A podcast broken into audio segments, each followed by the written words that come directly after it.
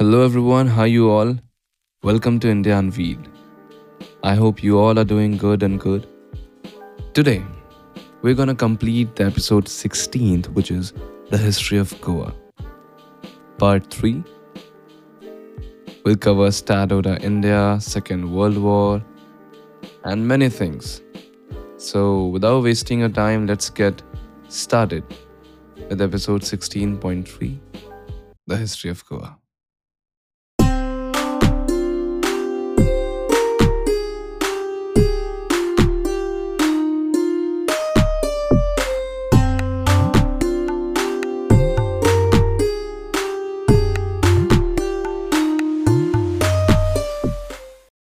In 1757, King Joseph I of Portugal issued a decree, developed by his minister Marquis de Pombal, granting Portuguese citizenship to all the subjects in the Portuguese Indies, with the right to be represented in the Portuguese parliament.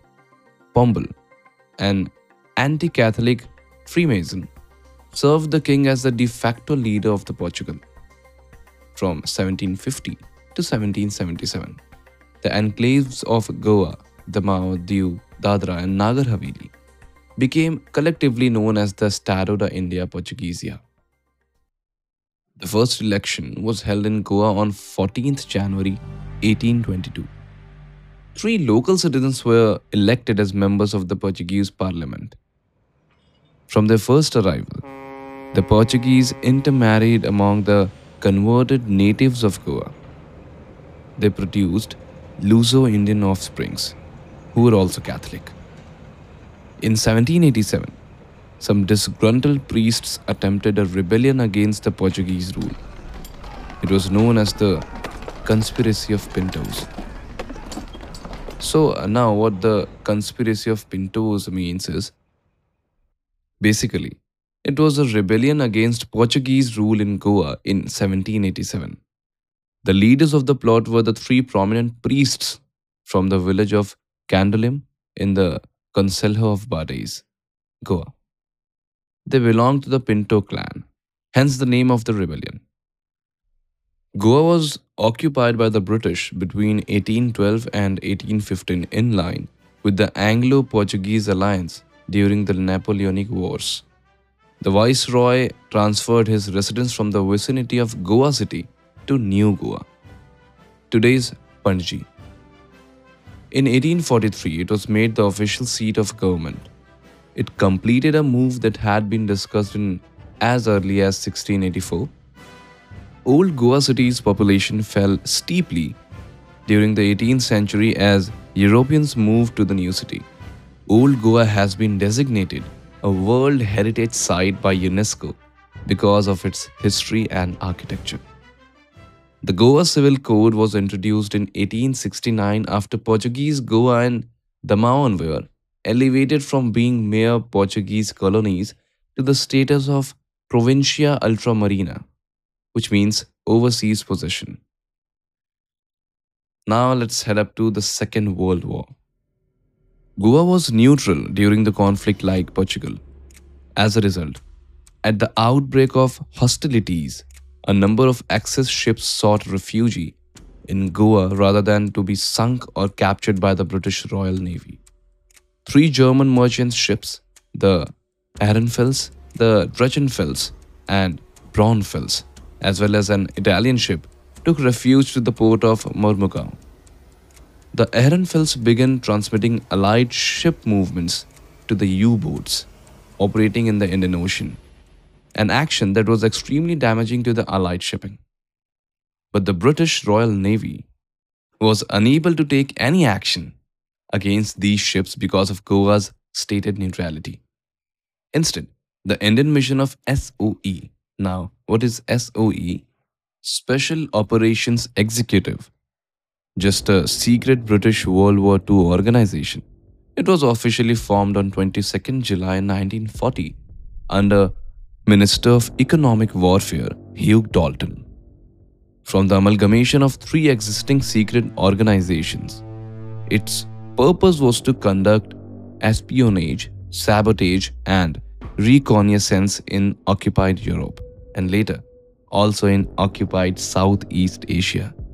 against the Axis powers and to aid local resistance movements.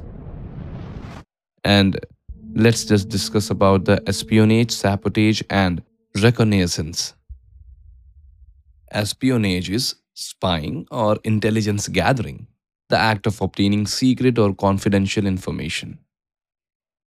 And sabotage is deliberate action aimed at weakening a polity, government, effort, or organization through subversion, obstruction, demoralization, destabilization, and division, disruption, or destruction. The many D's I have.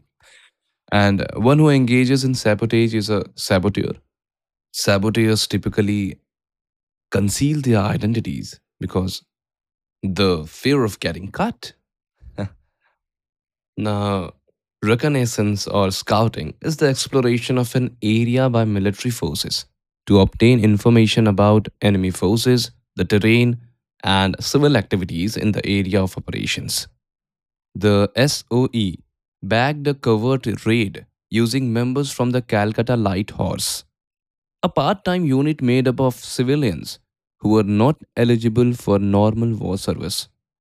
The Light Horse embarked on an ancient Calcutta riverboat, the Phoebe, and sailed round India to Goa, where they sunk the Ehrenfels. The British then sent a decrypted radio message announcing it was going to seize the territory.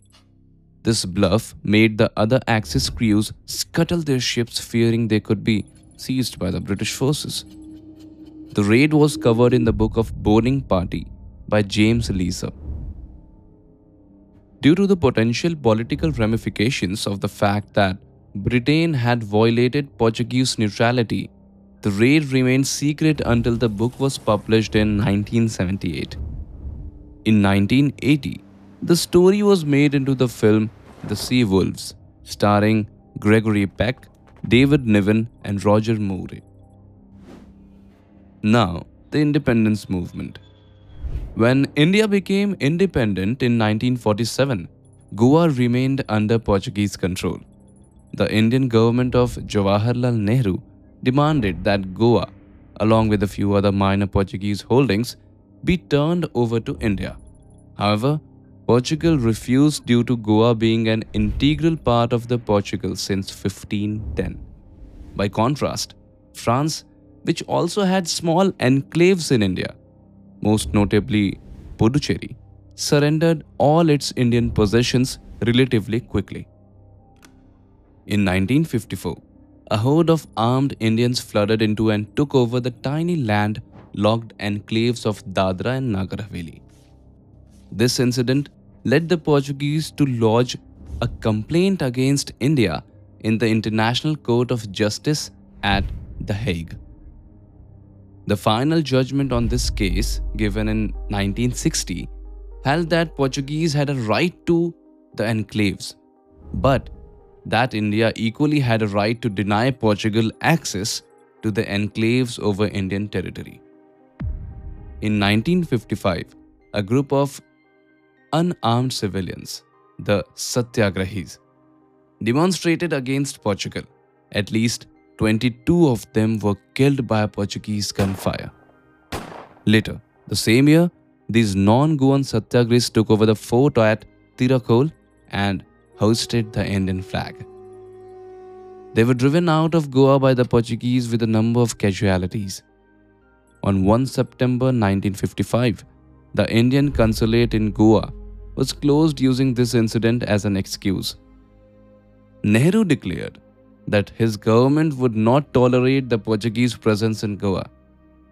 India then instituted a blockade against Goa, Damau, and Diu in an effort to force a Portuguese departure.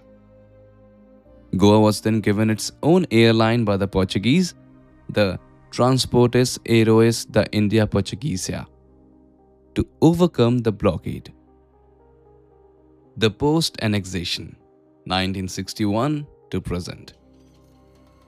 The territory of Goa, Daman, and Diu was a union territory of India from 19th December 1961 to 30 May 1987.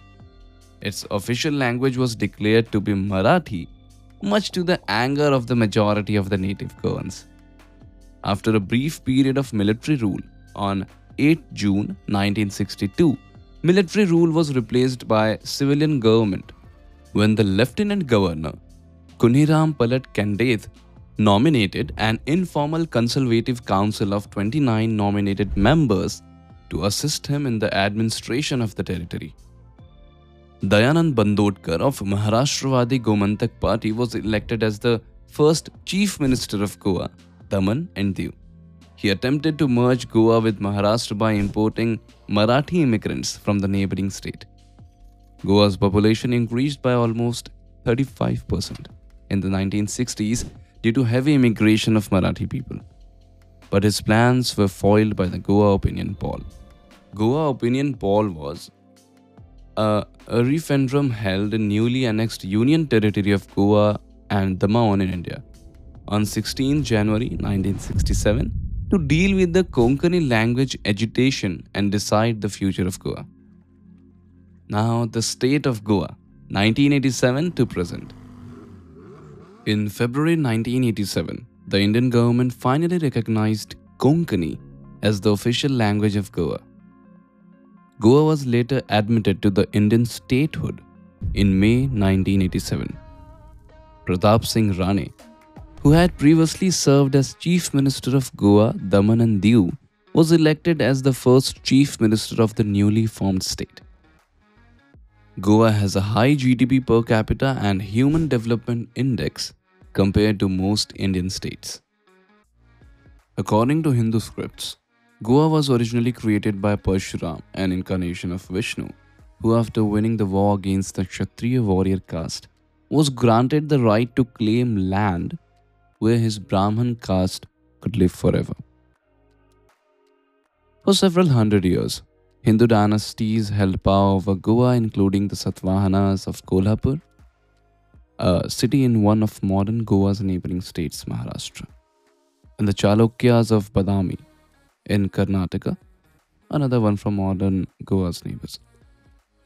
In 1312, the Muslims took over, but their reign was brief and was suppressed by the Vijayanagar in 1370 who used Goa with its natural harbors as an important landing site for ships bringing Arabian horses for their cavalry. In 1524, the Portuguese captain Vasco da Gama landed in Goa. He was the first European to ever reach India via the Cape of Good Hope. More Portuguese arrived in 1510, looking to gain control of the spice route from the east, and two years later, Goa became a Portuguese colony. In 1542, the Jesuit missionaries followed, led by Saint Francis Xavier. Yes, that same Saint Xavier, only Saint Francis Xavier, uh, whose name is used in many renowned colleges, universities, and schools. So, yeah, he was a Jesuit missionary, and whose preserved body now lies in the Basilica of Bom Jesus, and every 10 years it is placed on the public display. It was not until 1961 that the Indian army took control of Goa and the Portuguese finally left. The Goans, however, did not want to be a part of Maharashtra and eventually in 1987, Goa was officially declared as India's 25th state. Today, Goa may be India's smallest state, but it's also its richest with tourism, farming, fishing, and up until recently at least, iron ore mining playing the most important roles in its economy. So, let's put a full stop in this episode. Hope you liked this and liked, enjoyed this glorious history of Goa too. Allow me to sign off from here. I'll come up with a new episode real soon. Till then, take good care of your health do share if you like this episode and if you want to listen more such episodes. Head up to India Unveiled on every leading platform. Drop your suggestions and anything regarding this podcast on my mail. I'll be mentioning my mail down below. So, thank you so much for listening. This is Rakesh signing off from India Unveiled.